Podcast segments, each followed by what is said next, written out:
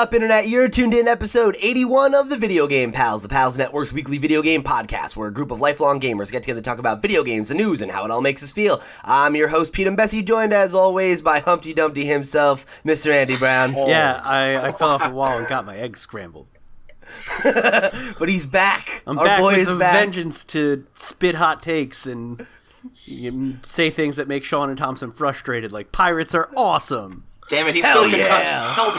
You know what, man? I was gonna say that Pete shouldn't talk about you like that, but now that you said that, I kind of wish that when you hit your head, it made your takes better. But clearly, that didn't happen. Can you imagine if Andy came back with just selective amnesia where he just had no memory of pirates as a concept?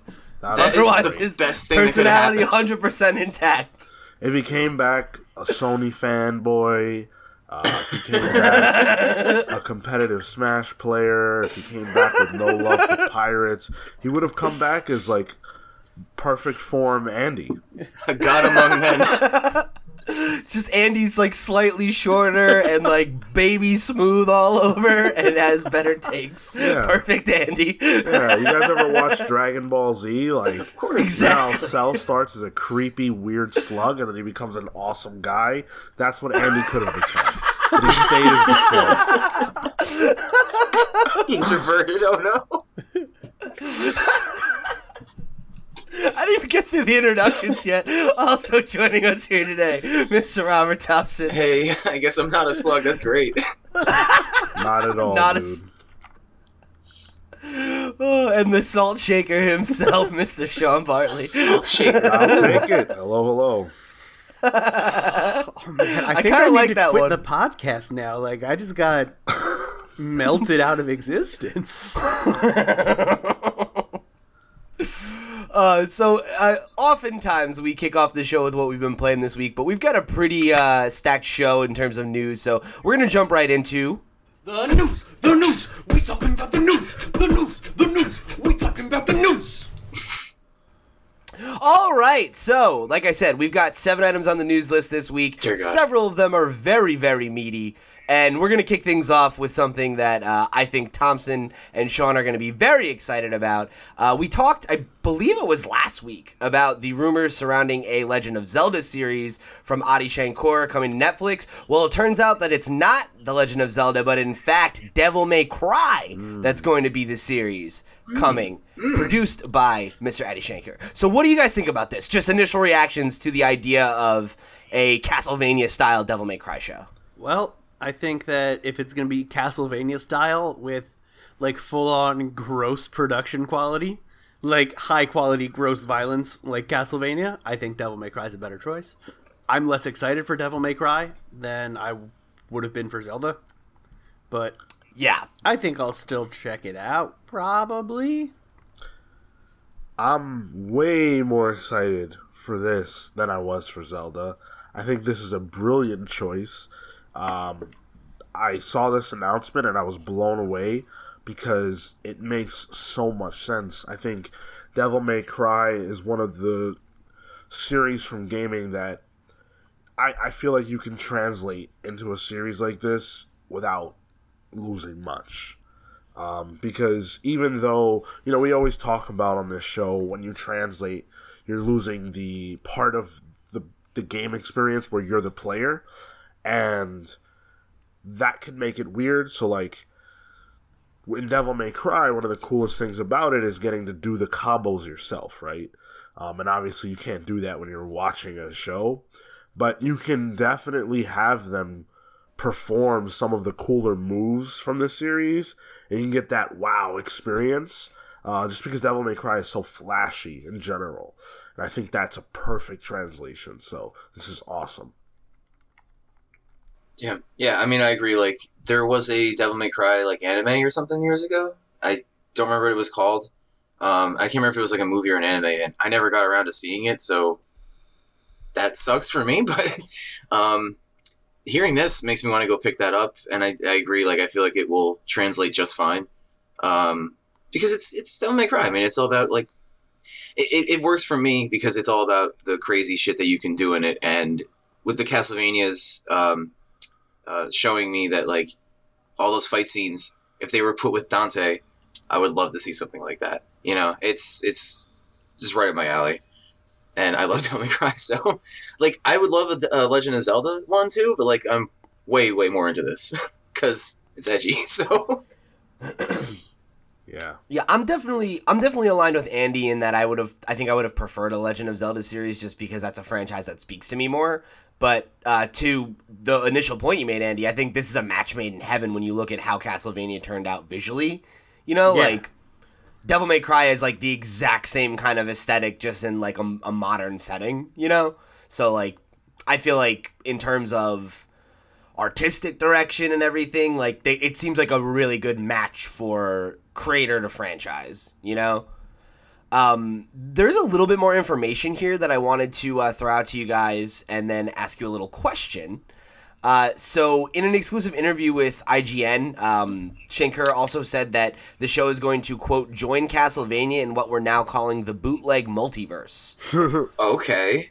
What now? So, right. That's weird. So in the article that IGN has on this subject by David Griffin, he says, Shankar didn't give us any specifics in terms of what this all means for the series' overall story. He did inform us that he had, quote, acquired these Devil May Cry rights myself, so the jabronis in Hollywood don't fuck this one up too. Wow. Okay. God damn. So since he actually made the investment, it says that the speculation here in the article is that it seems like he'll be able to have more creative freedom with what they do, and then they kind of like are asking the question of, you know, do you think maybe there might be a crossover between these two series in some way? And like, what do you guys think about that? And that's not the question I have for you, but. What do you guys think about the idea of that? Great.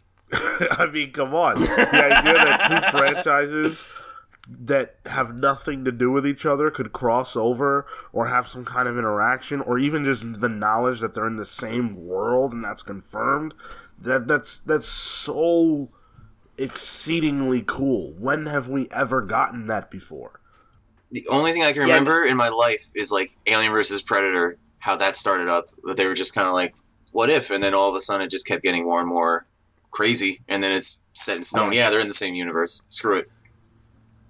I mean... Yeah, that's fair enough. But, I think Sean makes a good point. Yeah. Like, this... Having, like, somebody like Shankar behind this who has, like, the vision and also, like, the means is rare.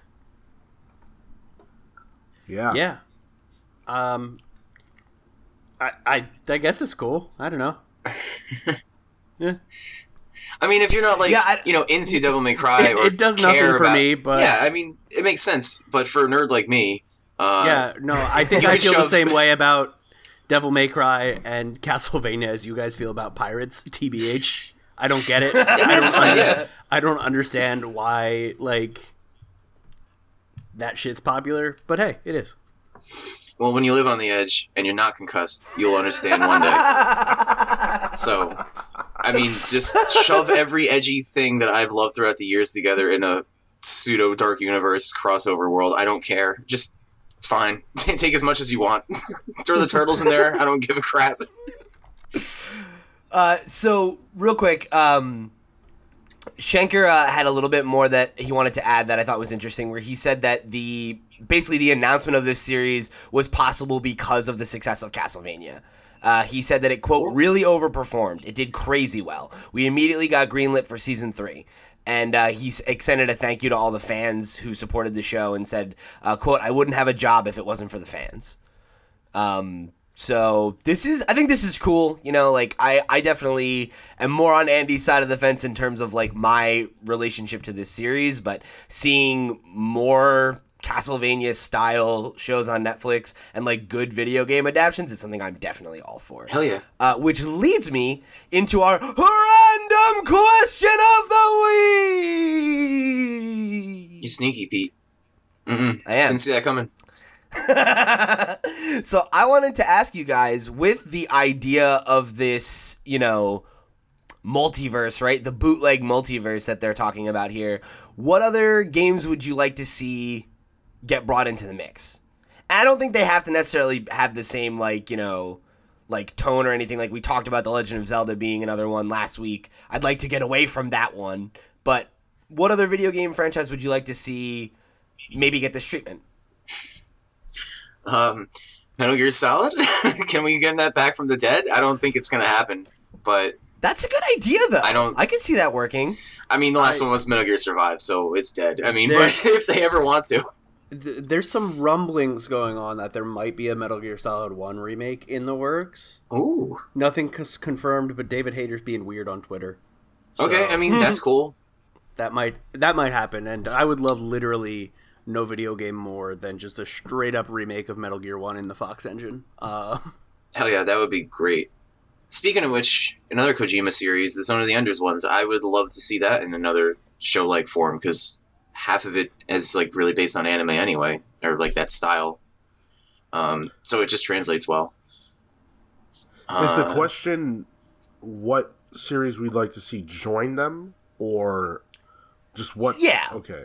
Like, I guess, like, made in that style, you know? Like, what's another one you'd like to see, like, Addie's... Get like, the treatment? You know, yeah, like, hands-on. Oh, my God, Mega Man X. Yes, that too. Yo, holy that shit, would be a good one. Oh, my God, like a gritty Mega Man series? Yes, like, I've been waiting my entire life.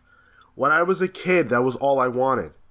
Yeah. Yeah, that's the thing, is, like, I don't even think you'd have to, like, make it gritty. Like, Mega Man X's story is already, like, kind of edgy, and, like, I feel like if you just, like, leaned into it with a very, like, realistic style, like, with sleek action, that could be really cool. Yeah, and then you could have Pretty Boy Zero the whole time, and he could save the day, like he always does. And instead of blood, there'd just be lots of explosions. Well, yeah, you know, it's just... Well, sure, maybe they could have blood, because, you know, maybe there are actual people there dying, too. Who knows? Mega Man could be really dark. I'm sure some people would get murdered by robots at some point. Yeah, definitely. Damn Reploids! All right, so I'm going to cheat, and I'm going to give you two. Okay.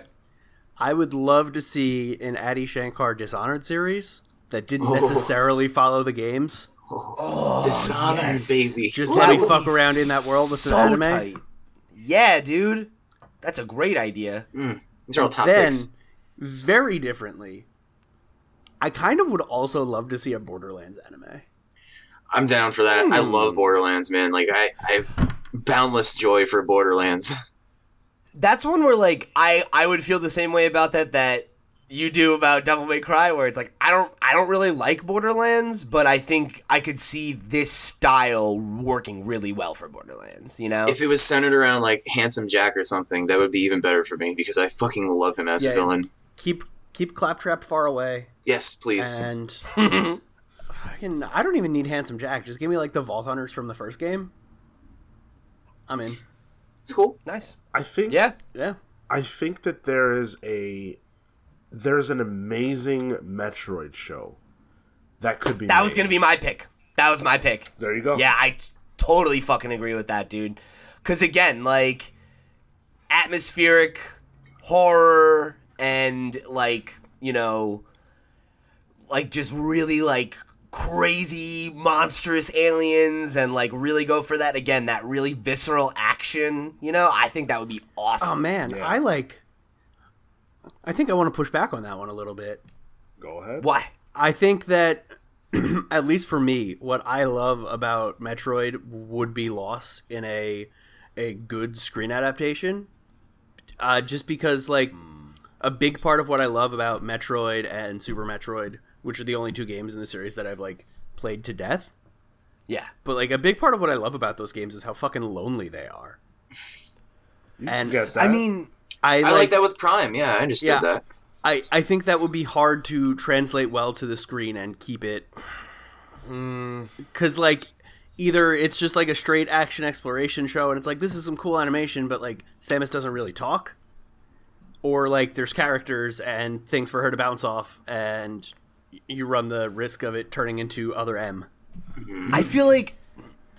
Go ahead, John, go ahead. I was going to say, you can do both, because there are moments where she can be, you know, doing her thing, you know, in these wherever her missions take place, and she can be alone. And I think that there's a powerful story there. You can tell a story about loneliness. You can tell a story about... you know, this warrior who isolates herself from others and who is dealing with the ramifications of being like that. You can tell the story of people trying to connect with her and failing because she's just not into it. I think there's actually a lot of really cool stuff there. I think horror, a lot of times, can deal with subjects like that, and I think her world makes for a perfect playpen to talk about those issues. I agree, and I was gonna add to that. I think a way you could do that too would be to give her a non-verbal sidekick, like somebody like when she gets the connection with that baby Metroid in I think that's on the one on the GBA. I don't quite remember, but there's that little baby Metroid that's like her, you know, like that follows her around for like a part of one of the games, and like you could have like moments like that, right, where it's lonely for most of it, and then there are like glimpses of, you know, a humanity or a softness to her that like you're not otherwise privy to, and I feel like a show that's like mostly silent and makes really good use of sound design could work, because you know what is a show that did that really well that I love is Samurai Jack. Mm. Mm. You know, like that has that lonely, sad atmosphere to it, and I feel like Metroid could go for a similar vibe and just really lean into music and, you know, and like just sound versus dialogue and make for really, really compelling animation. But I had a backup that if that isn't the route we want to go, I think another one I'd love to see is Pokemon. Because I loved when they did, I don't know if any of you guys ever saw this, they did a series like a couple years ago, I think it was around one of the anniversaries, where it was the story of like Red and Blue, the game, in the anime style, mm-hmm. and it was a more like, I remember that, yeah, shit. Yeah. I think we watched it together, actually. It was only 4 episodes, right? Yeah, it was really short. It was a really tight little mini-series, and it was, like, hitting all the major beats of the game, you know, and just, like, exploring the region and going through all that stuff. And it was a lot more, like, the original episodes of the anime, where, not that it was, like, dark, but it was, like, more realistic. It was less cartoony. You know, like, the first battle that you see between Red and his rival, I think his Charmander gets bit by a Squirtle and he's like screaming and like writhing in pain, like that kind of stuff, like the way, like, you know, the way that this kind of shit would really play out. And I would definitely be down for a more like grounded, like look at that universe. I saw that also. That was like probably the greatest Pokemon thing I've seen. Mm-hmm. It was really incredible. The only problem I have with the idea of that being done in this style is that I actually don't want to see I don't want to see Ash get, you know, bit by a Pokemon and he has to have like a fucking cybernetic arm and all that. I don't think it would have to be hyper violent though. You know, well, like I think you could. If we're talking about this style. But, I mean, like, just because that works for Castlevania and Devil May Cry, like, I think to that point, like, you'd have to adjust it for where it makes sense, you know? Like, because I think you could have the Pokemon fights be more brutal like that without being gory, you know? Yeah, they could talk about all the abandoned Pokemon and how the Squirtle Squad was there and stuff and really hit your heartstrings. Doesn't have to be gory to make us cry. Dealing with the tough issues, bro. And they could do a whole season arc about why the church is evil, and, you know. Is there a church in Pokemon? I don't know. All right. It's because they already got rid of it. I'll bite on this one. I don't know why you need 2 things to take Pokemon seriously and realistically. Because I understand you want, like, Pokemon to get the hard-hitting treatment, but Ryan Reynolds is already giving us that, Pete. Yeah, you know, that's a perfect transition into our next news item, which is the fact that we got the drop of the Detective Pikachu trailer this week. I've watched it 6 times. I fucking love it so much. I'm sorry. I agree, Andy. I'm all in. Go ahead. Lead the discussion, because this is hot. This is hot. So, to break it down, Ryan Reynolds is the voice of Detective Pikachu. If you've ever seen... there was one guy who did a bunch of like hyper realistic Pokemon on Twitter, and then he got hired to design hyper realistic Pokemon for this movie. It's kind of gross and it's kind of beautiful. They've like animated individual hairs on Pikachu And I don't know. I really... Oh my God, I'm just so excited for this movie. I'm so blown away by this aesthetic. Yeah. Like, I really dig it. I think it's, like, very split. Like, some people are, like, really love it, and some people are really, like, horrified by it, which I get. But it's funny because for the longest time, I was, like, on the hype train for this movie just for the meme, you know, just to rib you guys and be like, we're gonna go see it, we gotta review it, and but now, like, looking at this trailer, I'm genuinely excited. Like, I feel like it actually looks good, and I don't know, I'm really interested to hear what Sean has to say. I'm gonna go ahead and double down and say this trailer has already proved me right. About 8 months ago on this show, I promised Sean that Detective Pikachu would be a better film than Justice League, and I'm feeling pretty good about that. Yeah, I mean, I think so. I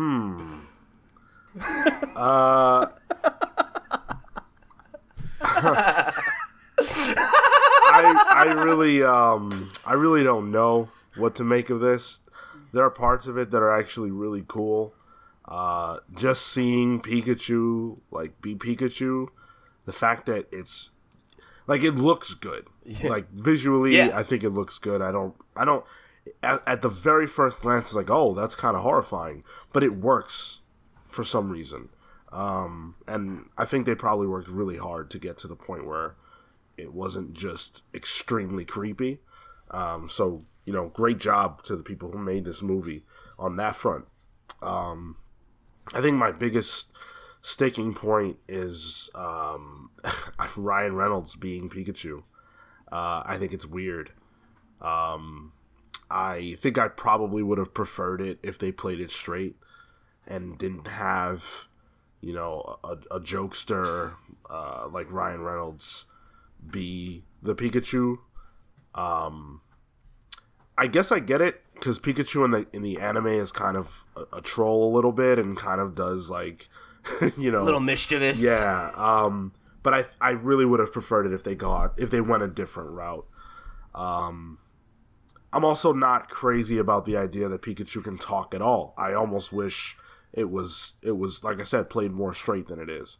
Other than that, I love the Mr. Mime gag. I thought that was awesome. It really feels like it stays true to Pokemon in a lot of ways, but I think I would enjoy this a lot more if it was a straight up Pokemon movie that hits the beats of Pokemon in a general sense, like what you expect, like gym battles and all that.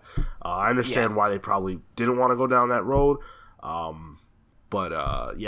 This, it looks fine. I don't know that I'm actually interested in seeing it, but I get why people like it. I get what you're saying about, like, so I'm all in on this movie, but I do think if I could change one thing, it would be to probably cast someone different as the Pikachu. For much of the same reasons you said. I think it would be a lot funnier to me if, instead of, like, casting someone like Ryan Reynolds, who's got that, like, I don't know, he always sounds like he's sarcastic even when he's not. Right. I think it would be way funnier to keep it straight or play it straight and cast like a real hard-boiled type. Like, give me Nicolas Cage as Detective Pikachu. No. I love Nick Cage, but he's not Pikachu. He's Meowth or something. Give me Clint Eastwood as Pikachu.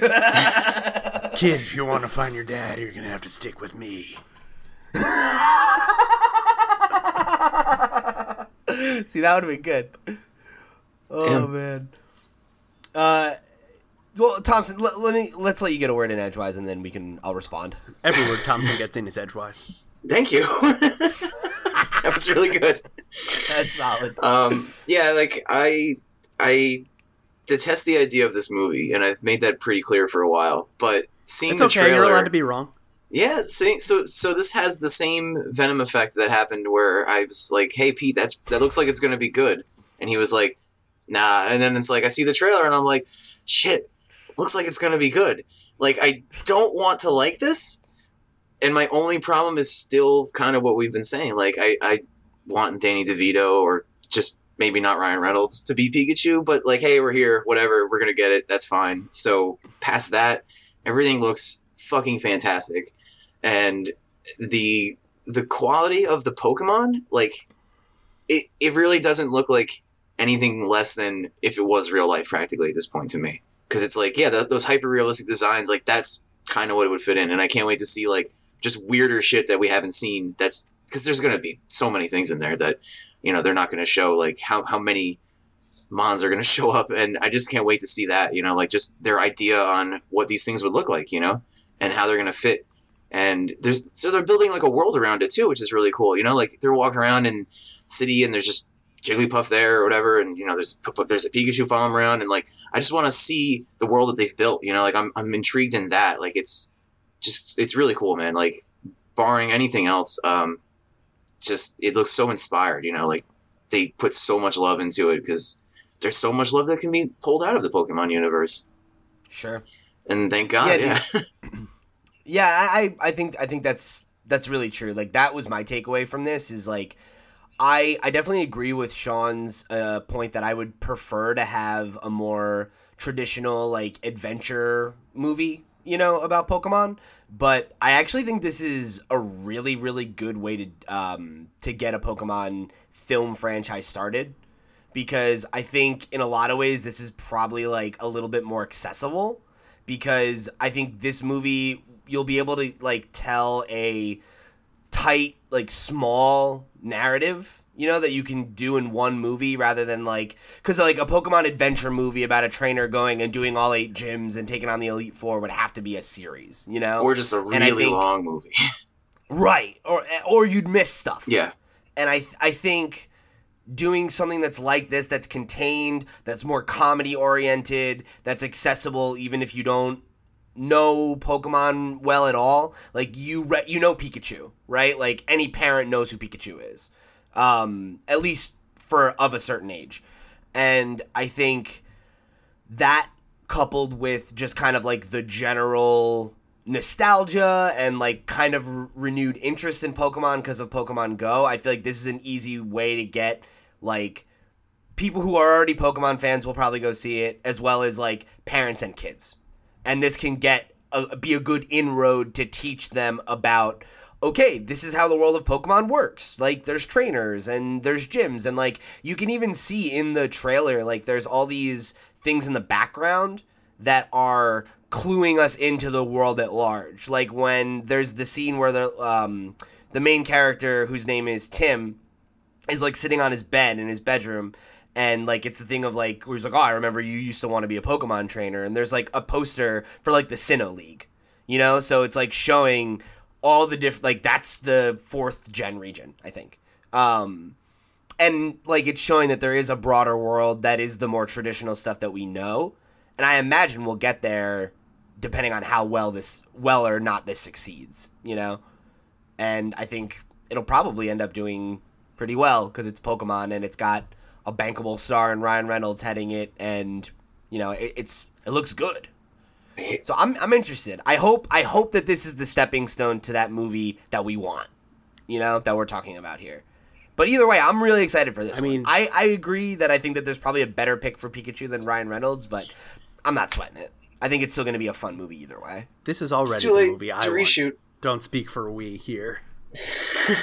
What was that? This is already the movie I want. Don't speak for we here.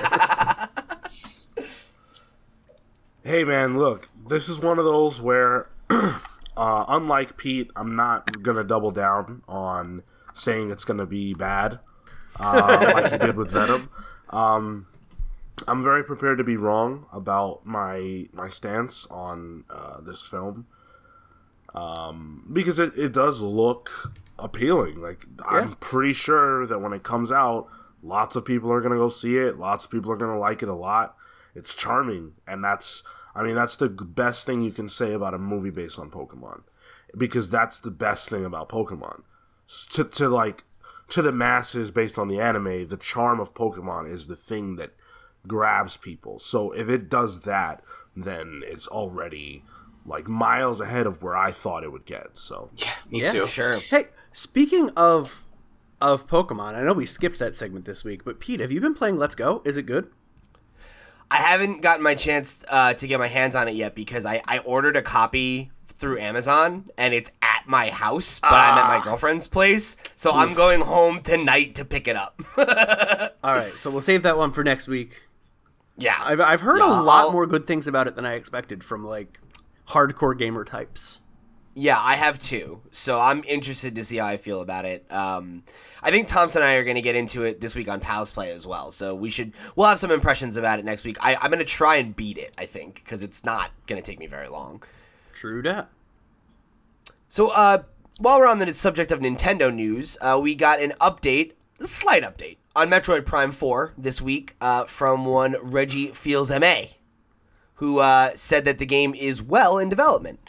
So, while discussing the game, right, like, basically this is the quote that came out. Internally, we have expectations about when Metroid Prime 4 is going to be released. We haven't announced it yet, but yeah, the game is well in development. So, I know this isn't much to go on, but every time that Metroid Prime has come up, right, we've been kind of trying to place it where it's going to drop on the map, and we've been, you know, kind of following it and thinking about when it was released and how far along it could be, and this is pointing me to think that I really wonder if it's the big game next year.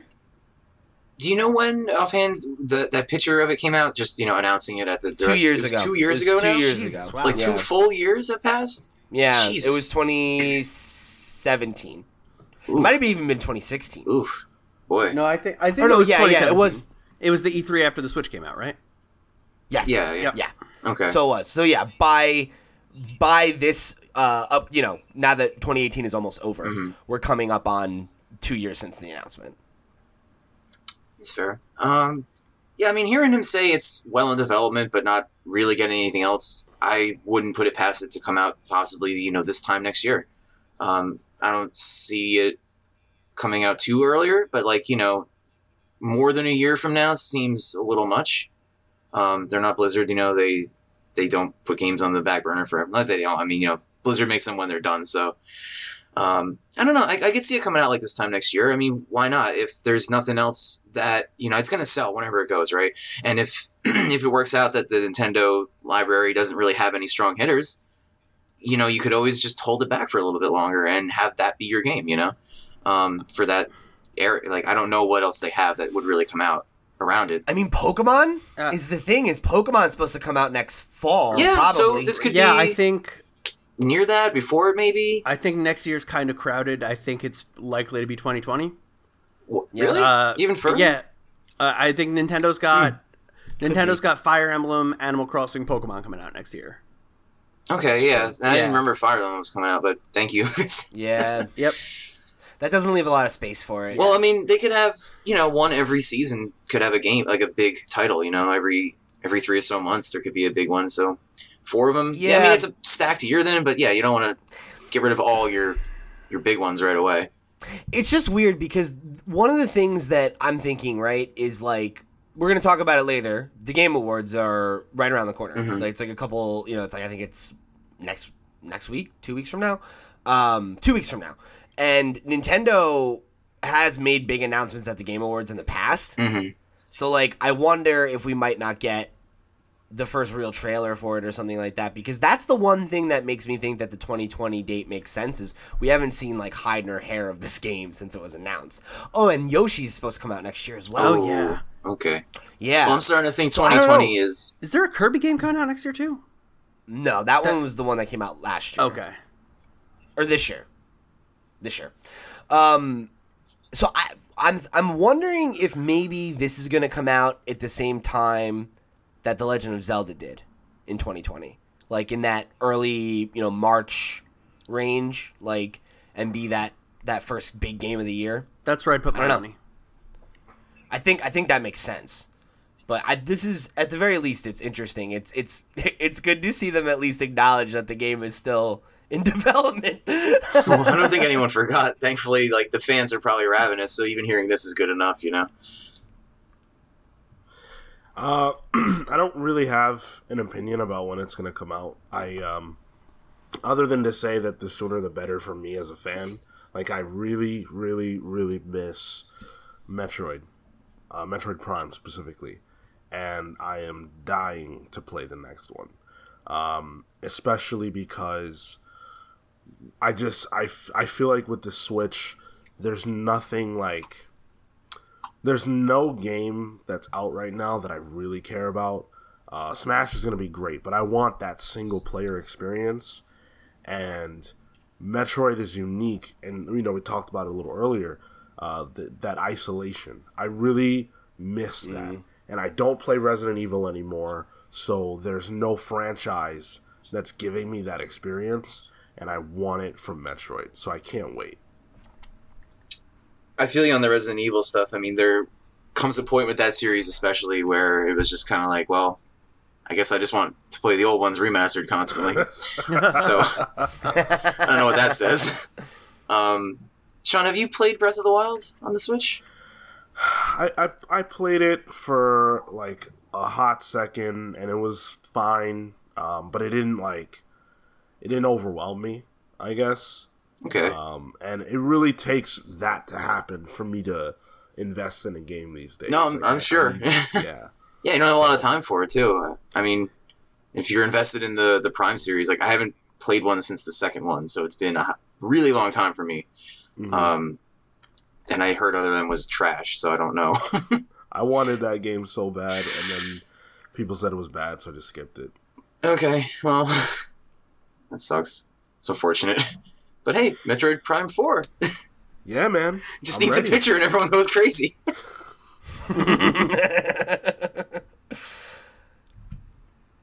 So next up, we've got a disappointing confirmation by one Reggie Fils-Aimé, where he has seemingly closed the window on the N64 Classic rumors for now.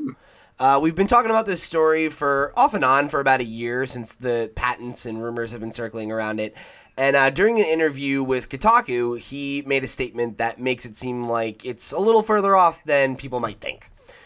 So, quote, "We were clear when we did the first two Classic series that for us, these were limited time opportunities that were a way for us as a business to bridge from the conclusion of Wii U as a hardware system to the launch of Nintendo Switch.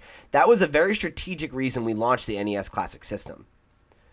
And then when he was... Oh, so while consumers may have been anticipating something, we view these as limited-time opportunities. We've also now been very clear that as the consumer looks forward to engaging with our classic content, that is going to happen more and more with the subscription service. So then the reporter asked, would you rule out the N64 Classic coming? I would not ever rule something out, he said, but what I can tell you is that it's certainly not in our planning horizon. So it seems for now, at least, that puts... kind of a cap on the idea of the N64 Classic, and maybe points to the idea that we might see some more retro games coming to NES to the Classic Online system at some point. So I don't know. I'm a little disappointed by this. You know, Me too. I really like those classic systems, and I think like specifically the N64 era is one that I was excited to get a Classic for because they're the hardest to play. Yeah, it's on modern really consoles. Hard to set that shit up, and it's like, annoying. Really, they don't emulate well. Yeah, they don't emulate well, and like you can't hook up an N64 to a modern TV very easily without a lot of expensive hardware. And yeah, it's like it sucks. Like it would be nice to be able to get some of those good multiplayer experiences on an HDMI capable console that you could bust out when you have friends over and are feeling nostalgic. You know? Yeah, I'm almost relieved in a weird way because I know that this is just going to be disappointment. Like, it's not going to have the games that I really care about the most. So, whatever. It's not going to have Perfect Dark. It's not going to have any of the wrestling games. Might. I don't know. I'd hope it would have Perfect Dark on it. Yeah. I think it'll have Goldeneye. Wrestling games, probably. If anything, it'll have Goldeneye. And I don't even think that'll happen, but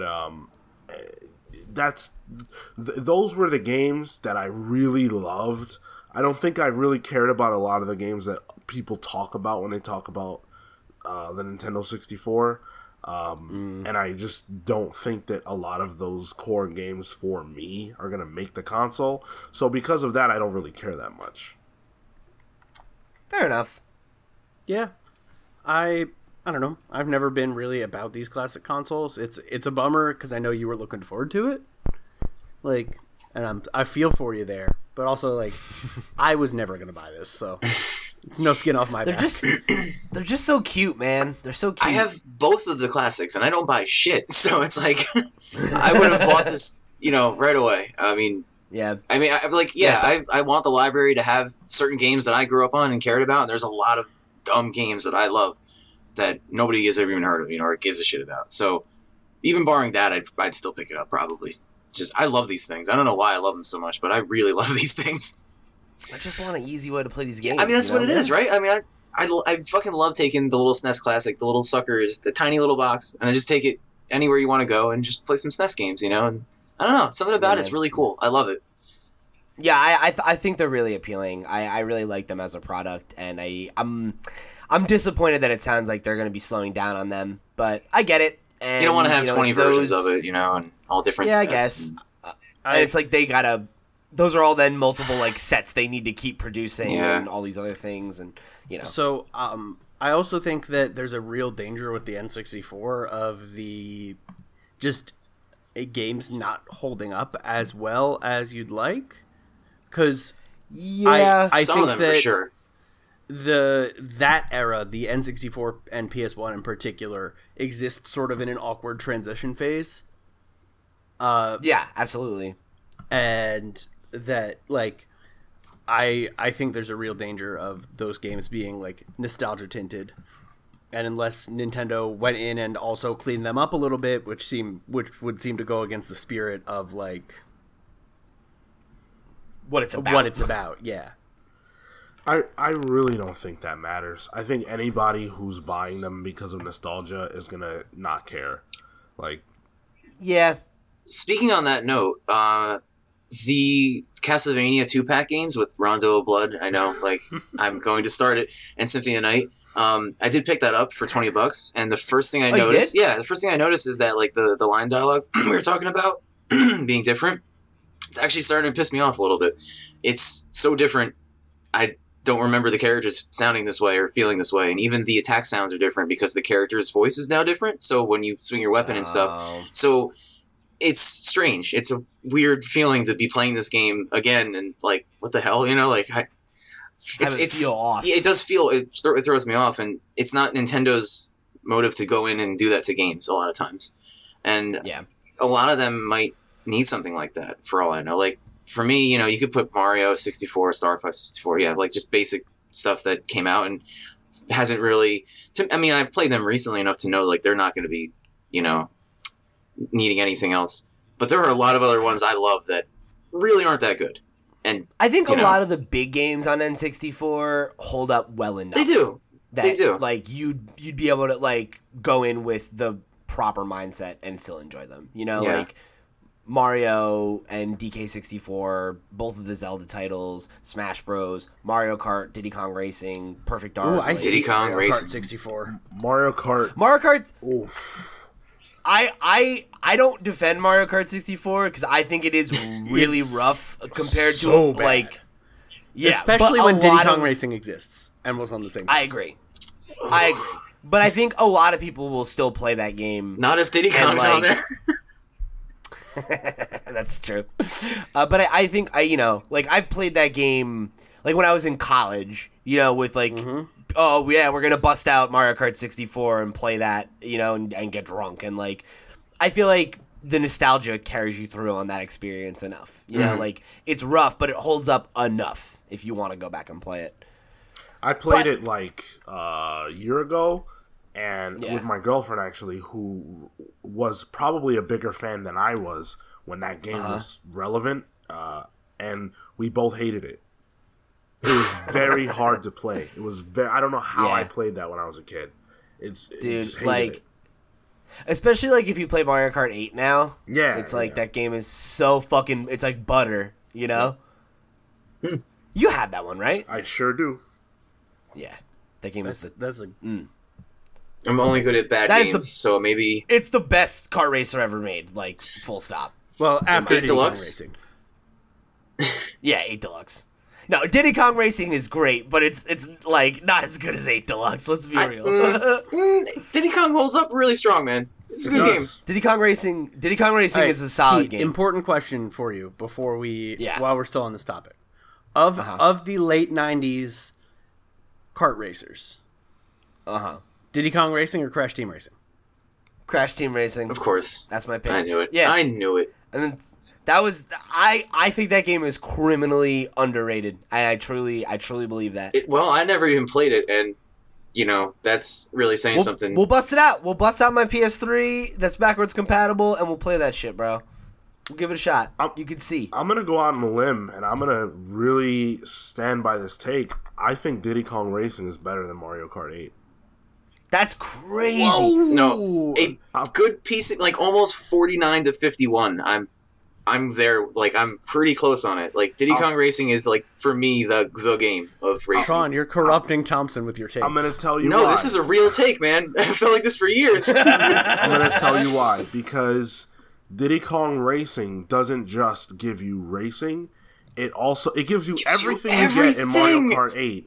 But and on top of that, you get a whole, like, mode that's about collecting the coins, doing the challenges, progressing the story. I mean, it's not really a story, but, like, no other kart racing game that I've ever played has that much depth. And that's a game that came out in the 90s. Fun fact, do you know what also has a bunch of those things? Not the plain stuff, but all the story mode and everything. Get out of here. Crash. Get out of here. No. I'm just saying. Yeah, just saying. It did. It doesn't have planes. Does it have water movement? It does not. Hovercraft cars and planes. And all three can mix together per thing. And you're doing your thing on the ground. And, a plane just flew by? What's he been doing the whole game? You don't know. Because it's a wild fucking racing game, man. I don't know. I'm going to be getting my soapbox and preaching this game on the streets. Like, bring it back.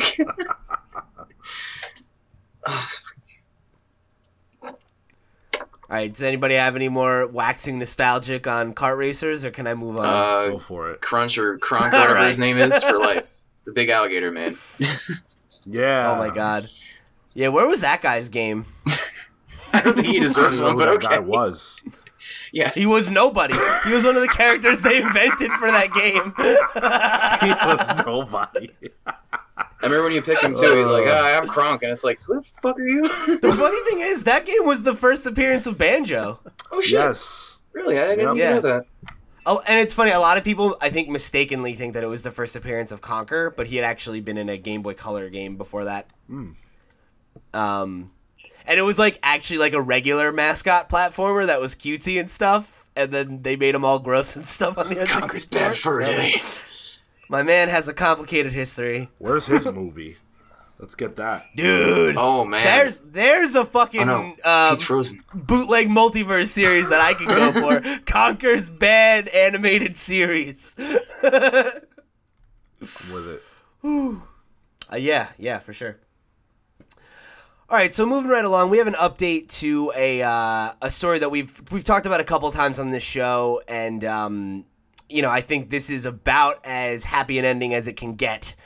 So if you've been a longtime listener, we talked about the swatting case that involved Tyler Barris and led to the death of an innocent 28-year-old father named Andrew Finch. It was, you know, connected to a bet in I believe it was Call of Duty. Now it's been it's been a long time, but essentially Barris has now accepted a guilty plea, which could lead to him serving 20 to 25 years in prison, and he is serving for 51 total charges, which not only includes this event, but all of the past swatting hoaxes that he's been involved in, which, again, if you want to get the full story, we've done, you know, a full main topic on it that you can go back and check out, which we'll link to down below.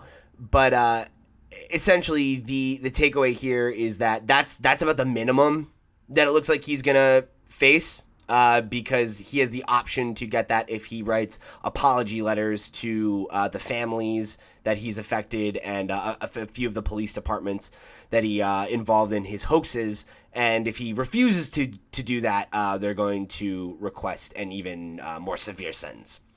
So, obviously, you know, this is no part of this story is good news, but I know the thing that we were most concerned about was what was going to happen here, because historically these cases have not really been taken very seriously. And, you know, our hope was that at the very least that this would set a precedent, and it seems as though it at least will do that. So I did want to just kind of update on this story seemingly for the last time, and just, you know, give us any opportunity to give closing thoughts. I mean, I'm glad that it's being taken seriously by the courts, but like, don't fucking do that. Like, come on. Yeah, you shouldn't need the threat of jail time to not do something like that. It should be fucking common sense. Like, people are the worst. It's just a sad story. Like, it's just it's a bummer. I don't know if we've learned anything really. I haven't kept up with swatting in the sense of I don't know if it's still like an ongoing issue. Hopefully it's not, but I'm pretty sure it is. Yeah, I think this is definitely going to change the conversation around it, though, for sure. You know, like, this is showing like that there are real consequences for doing that kind of shit, and that it's not just a prank, that this is something that is a really serious issue. And it's good to see, you know, this guy being, you know, held responsible. Good. Yeah. I know both of the other gamers who are involved in it are also facing criminal charges. So that's good as well. That was another thing we were concerned about. I think the one thing is, like, there doesn't seem to be any consequences for the SWAT officer. And not that I blame him for the situation, but I know we did have that discussion of, you know, the issue of, you know, kind of, if you're on a SWAT team, maybe you don't want to shoot first and ask questions later. So that's kind of the one thing I'm still a little bit, you know, uncomfortable about with the resolution of this story. But I think at the end of the day, like, this at least seems like some good will come from all this bad. And that's a positive. So, moving right along, we also got news of a pretty interesting development from Microsoft, where they're apparently building a diskless Xbox One that they're planning to release sometime in 2019. So, just on the initial feedback on this, what do you guys think about the idea of that? The idea of them trying to move to a digital-only console? Awful. Why? Absolutely awful, because I think that there are so many examples of problems with stuff like that. For example, I have a huge problem with iTunes, and this is not a me thing. This is notorious. They all the time will change your music. Like, let's say you have a song. I've had this experience. I have a song. I have the explicit version. All of a sudden, it becomes the clean version, and the explicit version is no longer available. You buy a movie through iTunes. All of a sudden, the movie is no longer available. It's because the publisher decided that they don't want that movie to be available on iTunes anymore. Well, now you don't have it. All kinds of things like that that go on. I really despise the idea of digital only, because you have no control anymore over the product that you purchased. At the end of the day, they could decide, you know what? You don't get to play this game anymore. And now, the $60 that you sunk into it, gone. Doesn't matter. And what are you going to do about it? You don't have rights in these situations. It really is ridiculous. And then, on top of that, what if your internet goes out? If your internet goes out, is that going to be a problem? You know, there are so many issues with this that I really, really, really hope that people understand how bad that can get. Mostly, I think it's pretty good. Of course you do.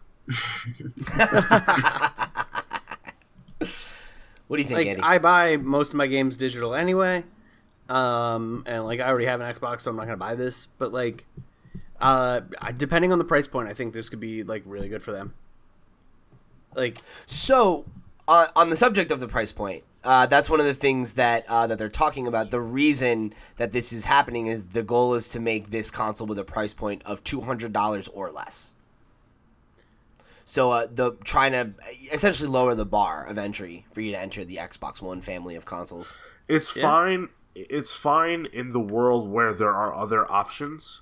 But when you ask the question, you ask, "What do you think about disc-less consoles?" That. And that I have a problem with. You want to have an Xbox One that doesn't have a disc tray because there are other options. Sure, I'm just not going to buy it. But if the next Xbox or the next PlayStation doesn't have a disc slot, that's a big problem for me. And I think it should be a big problem for consumers. I think people should pay attention to that. Yeah, I share your concerns about like the future of like DRM and how we're gonna like treat consumers. And I think this is the start of a slide to. This is for the people they're trying to sell Game Pass to, right? It's like, oh, you can get the console for cheap. Game Pass is like $10 a month, and look at all this cool shit you get with it. And like boom, right there. $200 and you have yourself a library you can play on day one. And like I like that, but I agree with you that I don't like that being the only option. And there apparently seems to be at least some possibility that could be the case moving forward. In the article from I think it's Thurrott. I've never heard of this website before, but they're the ones who broke this story.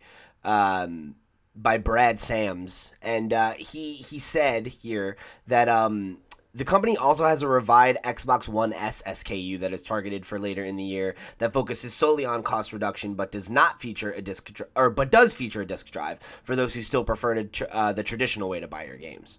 And then they said Microsoft is moving forward very carefully with this product as it knows that a sizable portion of its users do prefer to buy physical games and not download them. As for Scarlet, which is the Xbox One successor that we've talked about that is supposed to have a lot of kind of cloud features and stuff like that, Microsoft is still trying to decide if that console will include a disc drive, but should make the final decision shortly. So, interesting to see where this is going to end up, I guess, you know? It's definitely, it seems at least possible that they might want to go the all digital route next generation. I think it's too soon for that. I don't think consumers are ready for that. And I think the thing that Sean has brought up regularly when we talked about digital only futures is the issue of internet not being reliable in plenty of places, and not just I think a lot of people think of it as like, oh, it's only a problem if you're like in the Midwest or something. There are a lot of cities that don't have great internet, you know, dude. The reason that I cannot podcast from my girlfriend's house, who lives 2 blocks away from me, is because her internet is significantly worse than mine. Significantly worse. And she pays almost the exact same amount of money. And we live in New York City. This is not a weird minority of people problem. America has a problem with internet. It's a fact. And we need to consider that before we move forward with even more features that require you to have a fantastic internet connection. This week in rating, we lost time because my internet went out. And I normally have great internet, but it happens. And if gaming is important to you, and you lose your internet for any amount of time, now you are locked out. And that's awful. Yep. Yeah, that's a problem. It's definitely a problem. It reminds me of... go ahead, Tom. It reminds me of back in the day, Pete, you remember when we would pull out the 360 and say, let's play this game. Oh, shit. It needed us to be actually connected to do it. You know, like, we bought the games, but we weren't even able to play them without an internet connection, which that used to drive me insane because I'd just be like, I just want to play this stupid game. You know, like, I bought it. Yeah. Like, why can't I play it? Like, it gives you the demo version of it without being connected. And I'm not saying that that's what they're going with this, but to Sean's point about not having internet access, that was the same idea. I mean, we just weren't able to connect to it, and it's like, but I own this game, you know, because it was digital only, and I always share those concerns. I mean, it's cool as fuck that there's going to be a Game Pass box, basically. You know, that's really cool, but you know, there's going to be a moment where you're not going to have access to it for whatever reason, and that's going to suck if you're just like, I have this Xbox and I only have Game Pass on it and the internet's down for whatever reason. guess what? You're not using it, you know? You could throw... No, you can't even throw, like, a DVD in there or something, because it's no disc, yeah. You know? Yeah, and I think to that point, right, like, if you go into it with that mindset and you know that, that's fine. Of course, yeah. But if that becomes the only option, that could be a really significant problem for a lot of us. I do not believe that we're ready for that. I believe the concept is amazing, but I do not think we're ready. I think that's the future. It's definitely the future. Point, I mean, I don't think we're there. I mean, I think even Fallout 76, even when you physically buy it, just gives you a code for the game to download. I don't believe there is actually like a disc for it anymore. So you're doing that too. Even less and less, you know, like the amount that we're physically buying. Even if you are physically buying, it's just turning into codes. So. It's clearly the future. Yeah, or you download, like, the entire game on your console anyway. Shit, when Fallout 4 came out, I remember it was, like, I actually, that was the first time I digitally bought a game through, like, PlayStation Store, and it was like, oh, preload it. And I was like, oh, fuck yeah, that's cool, man. Maybe there's something to this. Except that is super nice. Except the preload happened, and then the game launches, and then it's like, sorry, there's another 3 fucking hours of loading stuff to do and downloading shit because and it's like, well, I mean, I think that's more on Bethesda than it is. I mean, but that's like, you know, my first experience was tainted by, well, you'll be able to play it when it comes out, and then I waited till 4 a.m, and I was like, stop playing it now. I gotta go to bed. Damn it. Yeah. So I don't know. There's ups and downs. There is one last wrinkle to this that I do just want to let you guys know. There's also going to be a disc to digital program.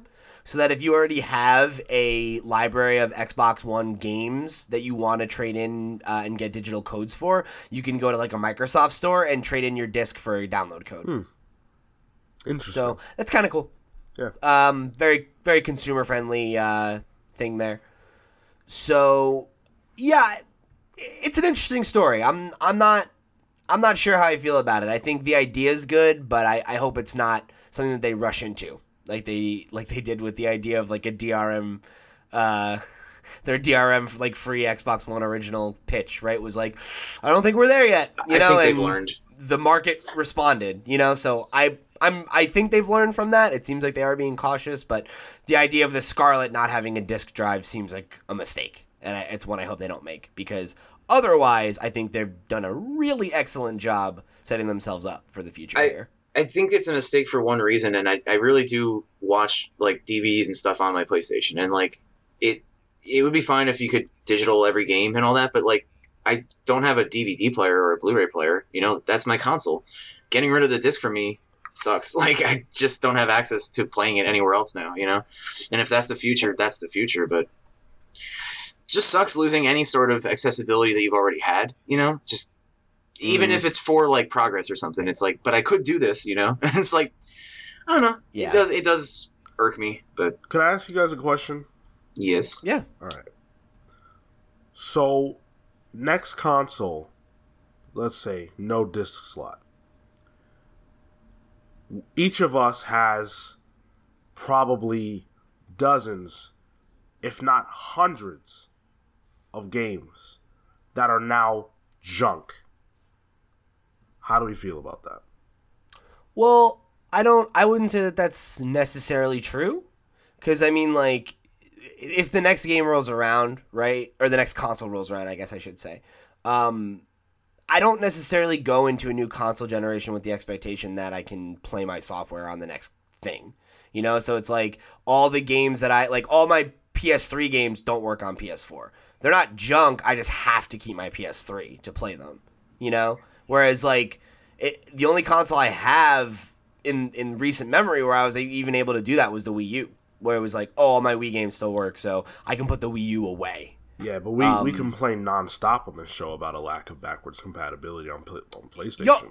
You're right. Don't get me wrong. I'm pro backwards compatibility, and I want it to be as easy as me putting my PS4 disc in a PS5 and playing it, but I don't have that expectation anymore.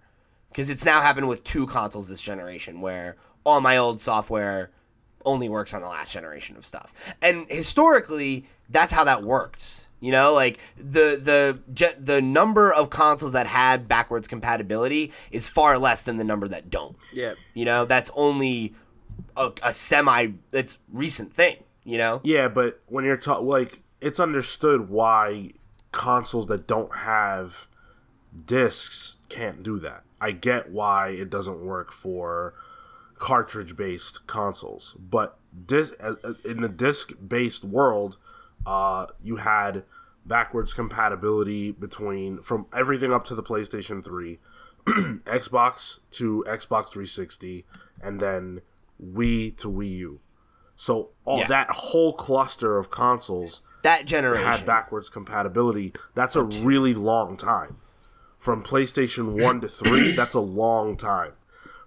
And then now to say that there's going to come a point where that won't be possible, I think is ridiculous. I mean, so is it that disc to digital thing? Might be it. The way that Xbox One backwards compatibility works is like kind of weird, but it's not. It doesn't run your disc. You put in a disc. It uses the disc as the DRM to let you download the game from Microsoft servers, like enhanced to run backwards compatibility. Yeah. And like I don't know how, but I'm sure they could figure out some way to let you keep doing that if they moved all digital. I think an all digital option is good, but I don't think that it should be the only option. So moving forward, because like. When I moved to my apartment, I definitely bought too much internet. I don't need to, like, have I think I have, like, 500 megabit? Like, I don't need to have the internet plan I do, but, like, it works out, and if I could, you know, justify when the next consoles come around, I could justify going all digital, but I understand that that's not always an option for people. I think that having this as an option isn't a terrible idea, and to be honest, I buy most of my games digital anyway. I think one of the ways to get around not having the disc would be that disc to digital thing. You know, it's like if you have an old copy and if you have something like the Xbox server where you're just downloading it and you're putting it on the console because you have to access the DRM somehow, you know, that could work. Still sucks for me that, you know, I do want to have the physical something, you know, like there's really like three games I've ever bought digitally just because of convenience at that point. Either I couldn't get out at that time or it was just a matter of there was a sale. And I don't like the idea that we're going to like just turn our back on backwards compatibility and that, like, yeah, it happened for a bit, but we're not expecting it anymore. Like I don't really expect it anymore, but like I really want it. You know what I mean? It was a shame for me that I wasn't able to do PS3 stuff on my 4 because my 3 broke. And yeah, I need to keep a 3 around, but goddammit, I wasn't buying a 4 and then buying a 3 like a week later. You know what I mean? Yeah, to replace it. Sure. So I'm missing out on all the 3s I had, and eventually over time I just ended up selling just about everything, you know, which sucked because my 3 was where I played my 2 games at and my 1, and that led to me selling more 2s and 1s. Now I have a very limited library of PS1 and 2 games, but I used to have probably like 200, you know, I probably had like 100 PS2 games, man. Like that was huge and just speaks to the times that I can turn around and be like, yeah, my physical library of games is like 2 shelves now, where it was like, it was a bookcase practically, you know? It's what it is. Gaming is the only form of entertainment where this is a problem. It's the only one in the world where you just lose access to to viewing or even interacting with it sometimes. Yeah, I mean, same thing happens for me with like original Game Boy games. Like a lot of the stupid batteries or whatever don't work anymore, and I don't know. That's not totally true though, right? I mean, like if you look at like music and physical media for like video, those have both had the same problem. Like, your VHSs don't work on your DVD player anymore. No, but there's a DVD of it. No.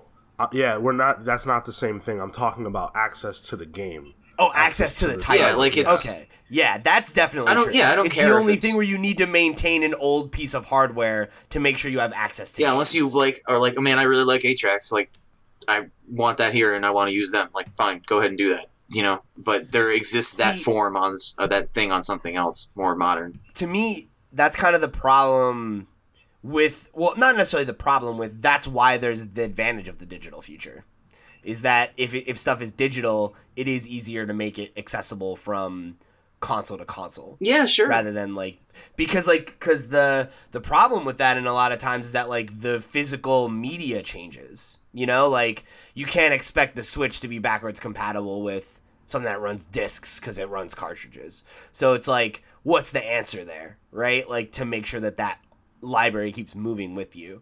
And I think it is some kind of digital solution, whether that's a digital only console or a PC, right? Like maybe, but I think there's also the idea of just like making you have consistent accounts, you know, like Microsoft has done a great job of that. Your Xbox Live account has been able to live with you on every Xbox since the original Xbox. And you can't change your PlayStation. That's why it's stuck with that one too, man. It could be two sides of the same coin. But the thing is that like Xbox figured out a way to make that make sense in terms of like allowing your library to come with you across Xbox. Yeah, they've done a great job at it. And Sony didn't figure that out. And honestly, and to Sean's point, they haven't even meaningfully given us a way like Sony's the only one that hasn't responded to that problem at all. Like Microsoft is like, okay, that's a problem for you. Backwards compatibility is a thing, and we're going to constantly be adding games to the backwards compatible list. Great.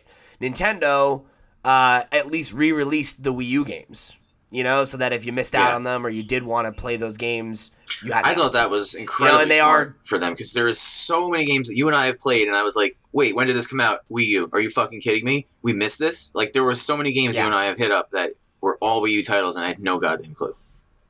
Yep, and you know, providing the online, you know, like library with their service and everything, like those are good solutions. There are definitely a lot of options forward, and it's going to be interesting to see like what the different publishers decide and how we solve this problem, because I think to Sean's point, like there are so many games like that you just mentioned, right, that you want to play from the N64 that you remember that are not accessible. And I think we need to find a way to make as much software as accessible as possible, you know, otherwise stuff is going to get lost. And it has been there are things that are just straight up lost, I feel like, at this point, you know, not that it can't be like, you know, brought back from the dead in some way, but there are just plenty of things I've had to just turn my back on because like that's not happening again, or that's not going to work on this. And even with PC stuff, you know, I mean, as much as you can play around with them, there are things that I have struggled to get working that I just had to give up on, you know. Yep. And it's a shame. Even, you know, just stuff that worked a generation ago on one operating system less, and I, you know, all of a sudden, guess what? You're fucking screwed. Running, you know, half of my games for the PC, they're still on the CD from years ago, and like that doesn't even work anymore half the time. So yeah, you got to maintain an antique computer. Well, I mean, I do. It's just even that one isn't running some of them now. Like it's you know, it sucks knowing that you own something or you want to, or you know, you want to experience that thing again, and you're just locked out of it in some way. And short of making a ruckus about it, you know, like we really can't do much. Yeah, unfortunately. It does seem that I think we as an industry are getting a little bit more clever about future-proofing games and future-proofing our access to them. And now it's time to, I think, work backwards. But yeah. Props to Microsoft, though. I mean, if they can... I feel like, personally, I mean, still don't even own an Xbox One, right? But if anyone's going to be able to pull this off with the way that they've been handling everything over the last couple of years, I'm going to give it to them for that, you know, because Sony has not made any strides.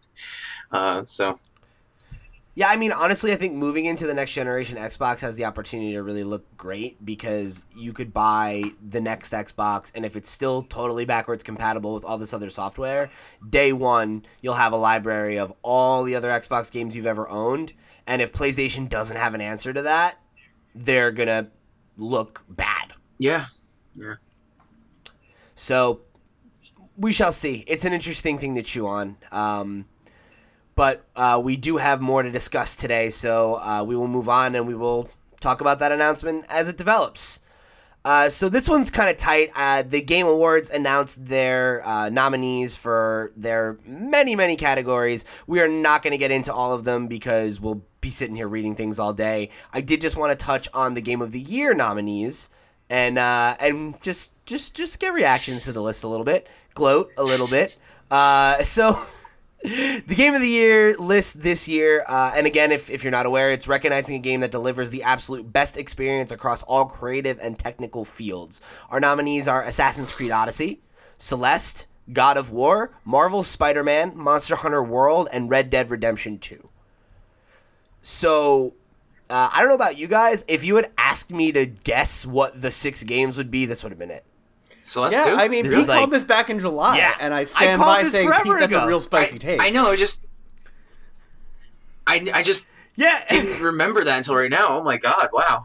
That's all I wanted to bring up was, that I've ever Andy was like, whoa, that's a spicy take, and I'm just like, just wait, baby, just wait. I stand by my calling of the year. Take. I guess so. It's still a spicy take. It's very spicy. But I think it deserves a nod. Just gonna throw that out there. Mm. So what do you guys think about this list? Are you surprised? Are there any games that you feel like should have been included that are being omitted? Or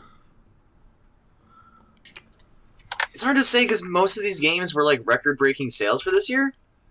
You know, it's like every single one of these games was like, oh, this game came out and it blew everything away, and then the one came after it, and it's like, damn, that one did it too. And, you know, I mean, seriously, Monster Hunter, Spider-Man, Red Dead, and God of War all sold ridiculous amounts of copies, and it's no stretch of the imagination that they're all here, you know? Celeste, I'm surprised. I'm really surprised. I mean, I know it's popular, and then I haven't played it, but I'm just very surprised. One indie game like this makes the list every year. I just didn't think it would be Celeste. Celeste was like for a while I was thinking it could have been like Dead Cells or The Messenger or whatever, but like I would have went with Dead Cells. So to be honest with you. And I know this wasn't going to happen because God of War sold like a bajillion copies, and people that weren't me largely loved it. But I didn't love God of War as like an experience to play. Like, I don't know. I would have rather, honestly, have seen Dragon Ball on there. Yeah. Fighters? Which is genuinely maybe my favorite fighting game ever. It's so much fun. It's just such a good experience to play it. As both a fan of video games and of Dragon Ball, like it feels good. The characters are there. It's tight. It was the biggest game at EVO this year, right? I believe so. Yeah, that's the only change I personally would make, but I understand that maybe not. See.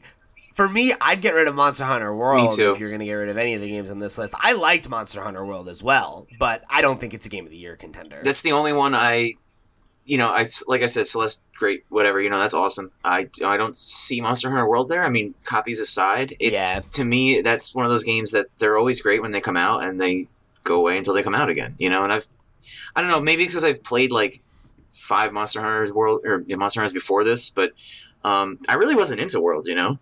I don't know what it was. I think the thing for me is like if you're looking at like what the definition here, right? Like it's the game that delivers the best experience, absolute best experience across all creative and technical fields. Mm-hmm. Like Monster Hunter, there's a lot of things about it that are not good. The story's not good. The voice acting is bad.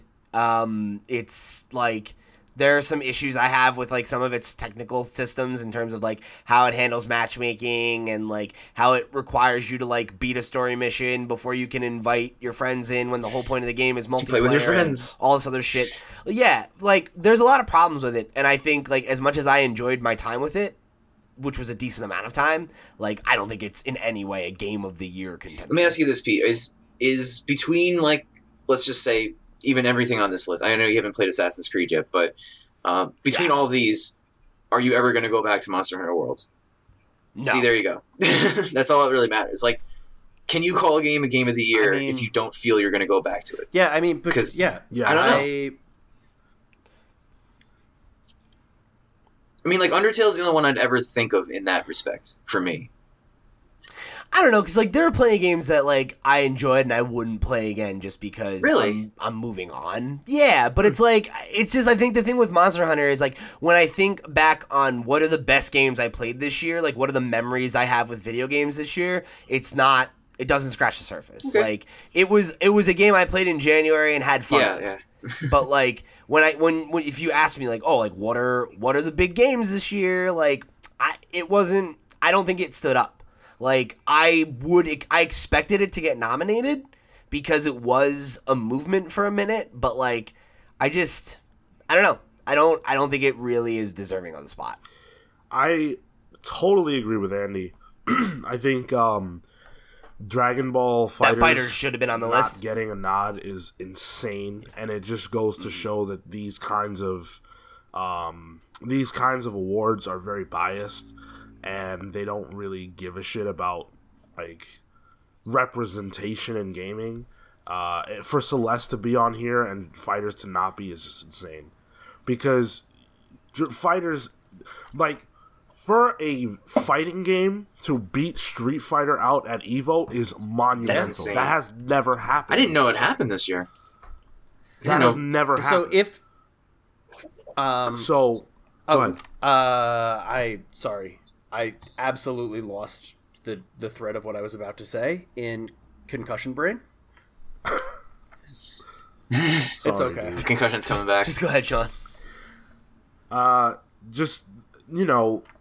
Dragon Ball FighterZ was a movement in and of itself. It just wasn't a movement among the gamers that these kinds of things appeal to. So it's not going to be on this list. But I think that in and of itself is insane.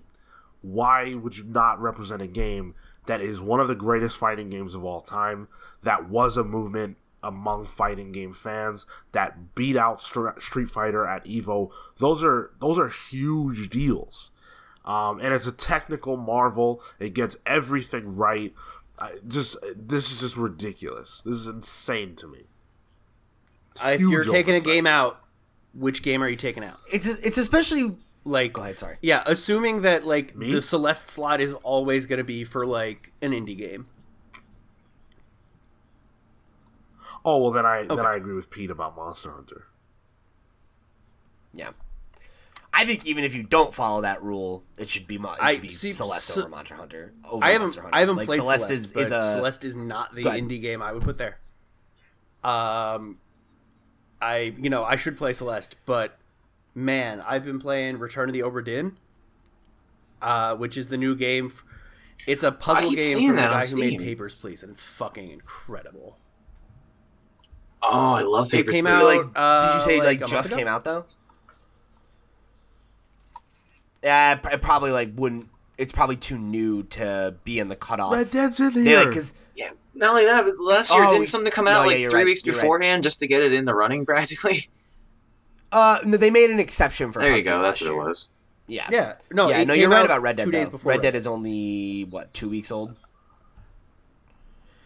Okay. Oh, you know what though? There is a caveat to that, because the Game Awards noms are decided by a panel of judges, and those judges are like generally like games journos and stuff, right? So it's like they probably had access to Red Dead for at least 2 to 4 weeks before it came out, and were able to formulate an opinion on it, whereas they might not have had access to that indie game.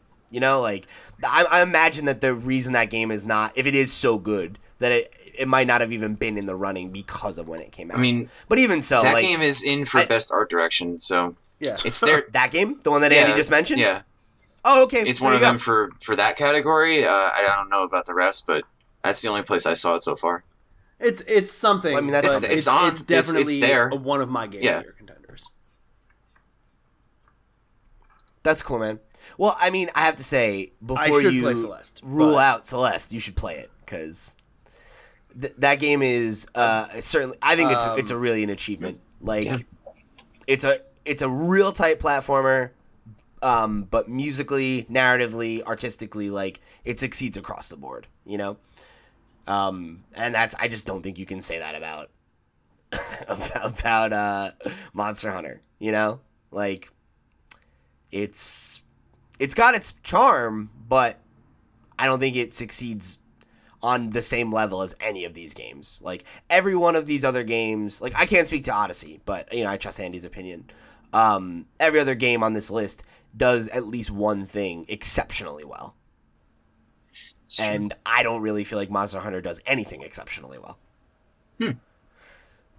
But except that's just one man's opinion. So I don't know if any of you listeners at home have spent more time with Monster Hunter World like I did and want to weigh in on this, I would be really interested to hear what you think or what other games you feel like maybe should have made the cut or shouldn't have made the cut. But we will definitely be talking more about the Game Awards after, you know, the award show. We usually like to do a little bit of a recap and kind of talk about who won the big categories and how we feel about them. So we will link to it down below if you want to check out the rest of the games that are nominated. There's a couple games that we talked about a good amount this year, like A Way Out and Detroit, that are also on some of these lists. So go check it out if you're interested, and stay tuned for more Game Awards coverage. All right, so that's going to take us into our meat and potatoes this week. The main topic on my mind this week is how Sony has made the announcement they are not going to be attending E3 this year. So obviously, this is pretty crazy news. This is the first time they won't be attending in the conference's, I believe it's 24-year history. Damn. And that obviously kind of throws a wrench in a lot of the... I don't know, the general flow of the weekend. So before we get into some of their reasoning and, you know, the conversation around it, what was your initial reaction to this news, boys? That it's bad. That it's really bad. We have talked about this on the show before, the conversation about whether or not E3 needs to feature the big three. And I was and am staunchly of the mind that it needs to. And that the little side projects that they do are just fine. But that this kind of thing actually does major damage to E3. I don't care about E3 now.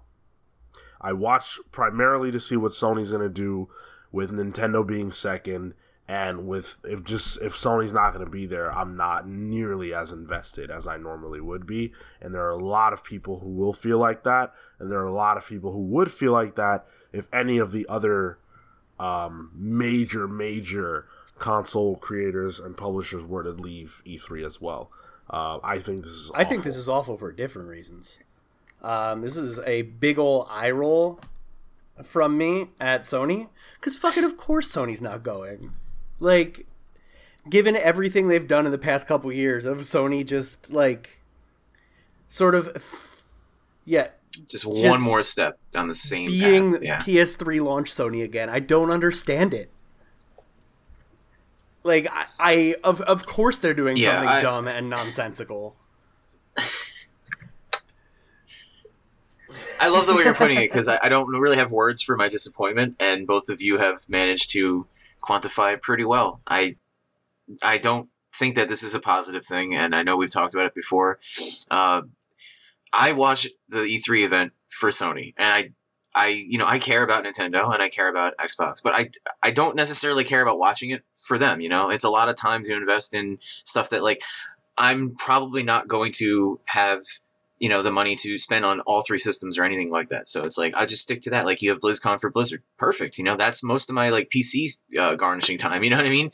There's Sony is, to me, has been like, and if they've been there for 24 years, it's kind of like the backbone of E3 to me. You know, I kind of see it like that. And I know we're, you know, we might pick apart their show more than others, but I think that's because there's such a force of it. And it feels like you're pulling out the base of a really big institution by doing this. And it doesn't seem to add anything to me. I know that they're still going to get all their announcements out there, but I don't... Like, I genuinely don't understand the decision-making with the sales and product year Sony's having, right? Why they are doing the stupid PR stuff they've done all year. I definitely agree with that, and I agree with what's been said about the issue of that, of pulling out a pillar of E3, you know, and the concern that comes from that. But I think there's an interesting wrinkle to this story that is pointed out in the Variety article that we'll reference down below by Brian Crescente, and I think that there might be an angle here that we're not totally considering. So first of all, there's a quote here from this is the statement that Sony made about it, right? As the industry evolves, Sony Interactive Entertainment continues to look for inventive opportunities to engage the community. PlayStation's fans mean the world to us, and we always want to innovate, think differently, and experiment with new ways to delight gamers. As a result, we have decided to not participate in E3 2019. We are exploring new and familiar ways to engage our community in 2019 and can't wait to share our plans with you. Right? So I think, like, that sounds like they're being like, we're moving away from E3 because we want to do other things.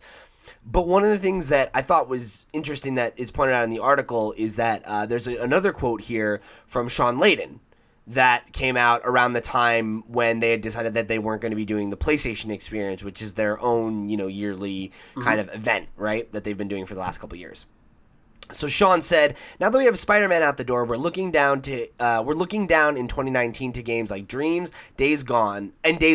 But we wouldn't have had enough to bring people together in some location in North America to have that event. We don't want to set expectations really high and then not deliver on it." And the question that Brian posits a little bit later here, and I agree, is the same could be true for E3 2019. That Sony might just really not have much to show us. Because when you think about the timing of what's left, like he said, there's Days Gone, there's Dreams, there's The Last of Us 2, and Death Stranding, there's the Samurai game? Death Stranding. No, Sekiro. Oh, right. And then Ghost of Tsushima. Sekiro Shadows. Yeah. Yeah. But Ghost of Tsushima is the sucker punch. Oh, you mean PlayStation. And that's it.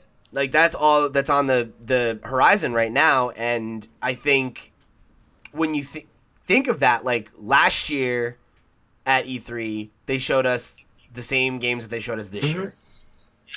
And yeah, we made a point next E3, right. And by next E3, Days Gone will be out. And a few of these other games will probably be out later that year. So maybe Sony really just feels like they don't have enough to warrant the big E3 showcase that they often deliver. And when you look at our reaction and a lot of people's reaction to what they did last year, I wonder if that's not the move for them. Like, if that's not what's motivating this choice on some level. I mean, like, I considered that, like, right away, and I do agree that there isn't necessarily anything to, like, dazzle us past things we already know about, and that's fine as long as, like, they were a little more, you know, maybe they could make a smaller, conciser, show that they could come out and good PR, of course, say, hey, you know, like, this is what we have, you know, and, like, this is what we're gonna do. They don't have, maybe, like, that's it. Maybe that is it, you know? That's fine. But I don't think they should still pull out just because they don't have enough to, like, give something that's a showstopper, you know what I mean? Maybe they don't. Like, that's, I don't know. To remove yourself from that just because, you know, there isn't anything even new necessarily. There's new stuff on those games, you know? Yeah, like, it's going to be, I don't know, June, right? And Days Gone will be out. And maybe they have a release date for, you know, some of the other stuff they have coming down the pipeline. But, like, show me your indie games. Give me a big DLC announcement for Days Gone. Yeah, there you go. I don't know. I think it's a there's stuff you can do in between idea to just leave E3. Yeah, I mean, look, I totally get the thing about, you know, not necessarily having a lot to showcase. That makes total sense. How is it that this is the only time in you know, however long, that this is the only time they felt this way? Yeah, I don't believe that at all. I think that there are other things that they could have showcased. I think that there are ways. I mean, even if you come out the gate and say, hey, you know, we're going to be there, but we're really not, we don't have a ton to talk about. We do have, you know, other things coming down the pipe later. You could allude to the PlayStation 5, whatever, and make it, you know, make it something different. Make it about celebrating the PS4. And whatever. There you go. I don't think that they need to pull out because I really strongly feel like that's a bad thing for E3. Yeah, and I think E3 is a thing that is good for Sony and the industry as well. Yeah, I definitely agree. Why Sony isn't doing something like what Microsoft did, this year, and like trying to leverage some of those third party relationships to like just have the announcements be at their presentation.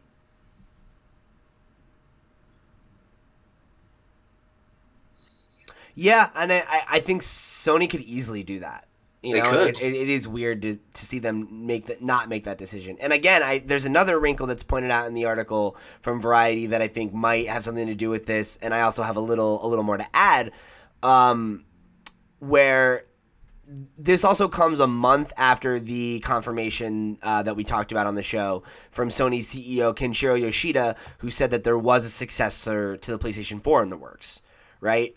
Or the quote that they pull here is, at this point, what I can say is it's necessary to have a next console, next generation hardware, right? So that also came with a little thing that I saw floating around this week on Twitter that came from Wario64, who showed that Luminous Productions and Square Enix are currently working on a AAA title for PS5. So we knew dev kits were out. We knew that PS5 already had games actively in development. I wonder if part of the motivation here is maybe they're planning to do another one of those big February events. Or not in February, but like similarly what we got with the PS4, where it is that big PS5 announcement, and they want that to be their own thing. Honestly, I think they're playing chicken with Microsoft. A thing fighting for oxygen at E3. Who announces first? Because I really think that a big factor in the PS4 launching as strong as it did was like how bad the Xbox One announcement was, and how Sony was able to, when they announced the PS4, frame it as all the things the Xbox One wasn't. And yeah, I think that's what they're waiting out is smart move. I think it would be a good window for Microsoft to say, hey, we got this console coming at E3 this year. And I think for Sony to come out a month later and say, hey, we got this console coming, and look at all the stuff that is cooler about it than the Xbox 2 or whatever.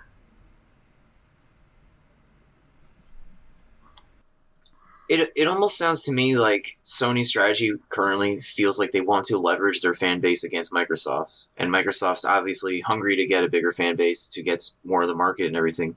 But I feel like by pulling out and doing all this stuff where they're really just kind of holding their cards a little more, I could see that working, you know? Like, if they want to play chicken with Microsoft, in the long run of attrition, they do have more people and install base. So I guess the ball's in their court in that respect. Maybe they're worried that they'll goof it up by putting something out, and people will not necessarily even be negative to it, but when the Microsoft announcement comes, that they can do what Sony did, you know, and make it say, well, this is everything that isn't. Because it seemed to work really strongly for the PS4. I know Microsoft is really hungry and could work. I just don't... You don't have to make E3 about the PS5 announcement, you know? You could do like a PlayStation experience kind of thing, which they're not doing. So it's just strange that they're like not doing anything anymore right now. Like, I know they're going to replace it somehow, or they're going to get the information out there, but yeah, it's just weird. They're holding so many cards back, you know? Yeah, I think that's all valid. Yeah, it is a strange move. I think there's rationale behind it, but I don't think that rationale is necessarily good. Yeah, they have a direction that they are on, and you know, we will know when it's done, rather than, you know, them telling us usually in the last year especially. Yeah. So, I mean, they're doing what they're doing. They have a plan. It's just going to be, I just don't know how it's going to work because I don't know what the fucking plan is. Yeah, we're just going to have to see. Yeah. But the ESA, the Entertainment Software Association, who is the company behind E3, doesn't seem concerned about Sony's lack of presence at the conference. They released their own statement afterwards where, you know, they didn't even mention Sony. And they basically have just – they has a bunch of quotes of support from a bunch of the publishers who are going to be involved, and they said that the industry momentum seems – they feel that E3 2019 is poised to be the biggest year yet, based on how big it was last year, and that they still have that positive momentum. They've got all these great quotes from people like Reggie and all these other people that are going to be there. And then at the end, they have this statement where they say, among the leading video game companies already committed to participation in E3 2019 are Microsoft and Xbox, Nintendo of America, Activision, Bethesda Softworks, Capcom, Epic Games, Konami Digital Entertainment, Square Enix, Take-Two Interactive Software, Ubisoft, and Warner Brothers Interactive Entertainment. So I don't know if that means that all those people are going to, you know, like have showings. I think it's, you know, a lot of them will probably just appear on some of these other stages, but they seem confident that it's not going to affect even E3's momentum. The dark horse of the next console we'll just have to see. Atari in. Oh yeah, exactly. What's the other one now? Intellivision. Yeah, Intellivision's back too, man. We gotta. There's 5 now. It's not just 3. Oh my god. Yeah, it's clearly a big deal. Yeah, I mean, I don't know what they're on, but you can't tell me that Sony's not going to be there and it's not going to affect momentum in some way. You know what I mean? That's insane. Like, it may not, like, destroy E3, but, like, it will affect the momentum. I mean, you are out of your mind. It's the largest amount of people in any install base. There's no way it's not going to affect it, you know? Yeah, and Sony's conference is always a big exactly. Show. Like, that's a thing that you can't ignore. It's definitely going to change E3, but I think that they're probably right that I don't think this is... No, it's not going to kill it, but it could be the first of many cuts, and that's how most things go down, so we'll see. That is true. It's also a precedent setter. This is unprecedented, right? Right. So who knows what kind of impact that has in the future. You know, I don't think that the impact of Sony not being at E3 this time is going to be, you know, the big blow. Right. But who knows? Maybe they decide, hey, that actually wasn't so bad for us. Let's just skip it again. Right. You know? Or Microsoft goes, you know, maybe this year, not in 2019, but, you know, down the road. This year, we don't need to do E3. We'll do our own conference a little later. None of those things are positive. They're just not positive. E3 needs to be what it has been, and it needs to get bigger, and it needs to be sustained, and it is sustained by the big three. Their presence matters, and I don't think that you can just turn your back on the industry in that way. I don't think that that's overall positive, and it feels like Sony is kind of placing themselves in this cocoon separate from everybody else, and that doesn't seem wise to me on any level for anybody. I agree. So ultimately, I think, you know, this is another one we're going to have to let simmer and see what the ultimate kind of takeaway is when the dust is all settled. But the only thing, initial reaction to this, the only thing I can think positive that it just came to is like, say they all start dropping out, like Microsoft next year or whatever, like worst case scenario, like Sean was saying, it does pave the way for other developers to try to take that spotlight that may have not had time before. Maybe E3 becomes, or you know... who's not big enough to do that kind of thing, right? Like, you know, somebody who doesn't have the amount of cachet that, like, Blizzard does. That's what I'm saying. Now, maybe there's room for things like that. And that's the only positive I could really see about it, like, really having that domino effect. But that's silver lining stuff, you know? Yeah, but I think that's something to think about. Is like maybe this isn't the sign of the death of E3, but the evolution of E3. So we'll have to see. I'm interested to see how we feel about it when E3 2019 is said and done. And you know, obviously, we'll be here to talk you through it. So if you guys want to let us know what you think about this announcement or any of the other news we talked about on this week's show, remember you can hit us up at thevideogamepals@gmail.com. You can also reach out to us at at thecomics pals wherever your social media is sold. And if you want to help out the show, you can do so by giving us a like on your platform of choice, clicking that subscribe button if you're a YouTube viewer, clicking that notification bell so that you know when these daily videos go live, and Apple Podcasts, that's the other one. Head over there and give us one of those sweet, sweet reviews because it really helps the show get recognized and get new eyes and ears on what we're doing here at the Pals Network. And it's the best way you can help us out.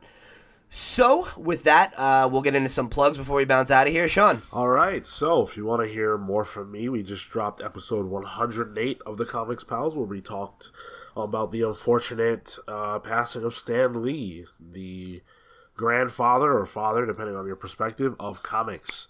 So that was a big topic this week, and we looked at it from several different angles. the positives of his life, some of the negatives, and the reactions to his passing. So lots to discuss there. So head over and check that out if you're interested. And then if you want more from me, I am on Twitter and Instagram at Sean Soapbox. You can hit me up to talk about how fighting games are underrepresented and the redheaded stepchildren of the video game industry. Andy. You can find me over on Twitter at Tiger_Millions. If you see the pic of John Waters, you've gotten exactly the right amount. You can talk to me about how much it sucks to be concussed. Pirates. Still nobody wants to talk about Pirates. Never given up. And honestly, if you want to talk to me about movies this week, one of my favorite figures in the movie industry passed away the other day, William Goldman, who wrote The Princess Bride and Butch Cassidy and the Sundance Kid, both of which are two of my favorite movies.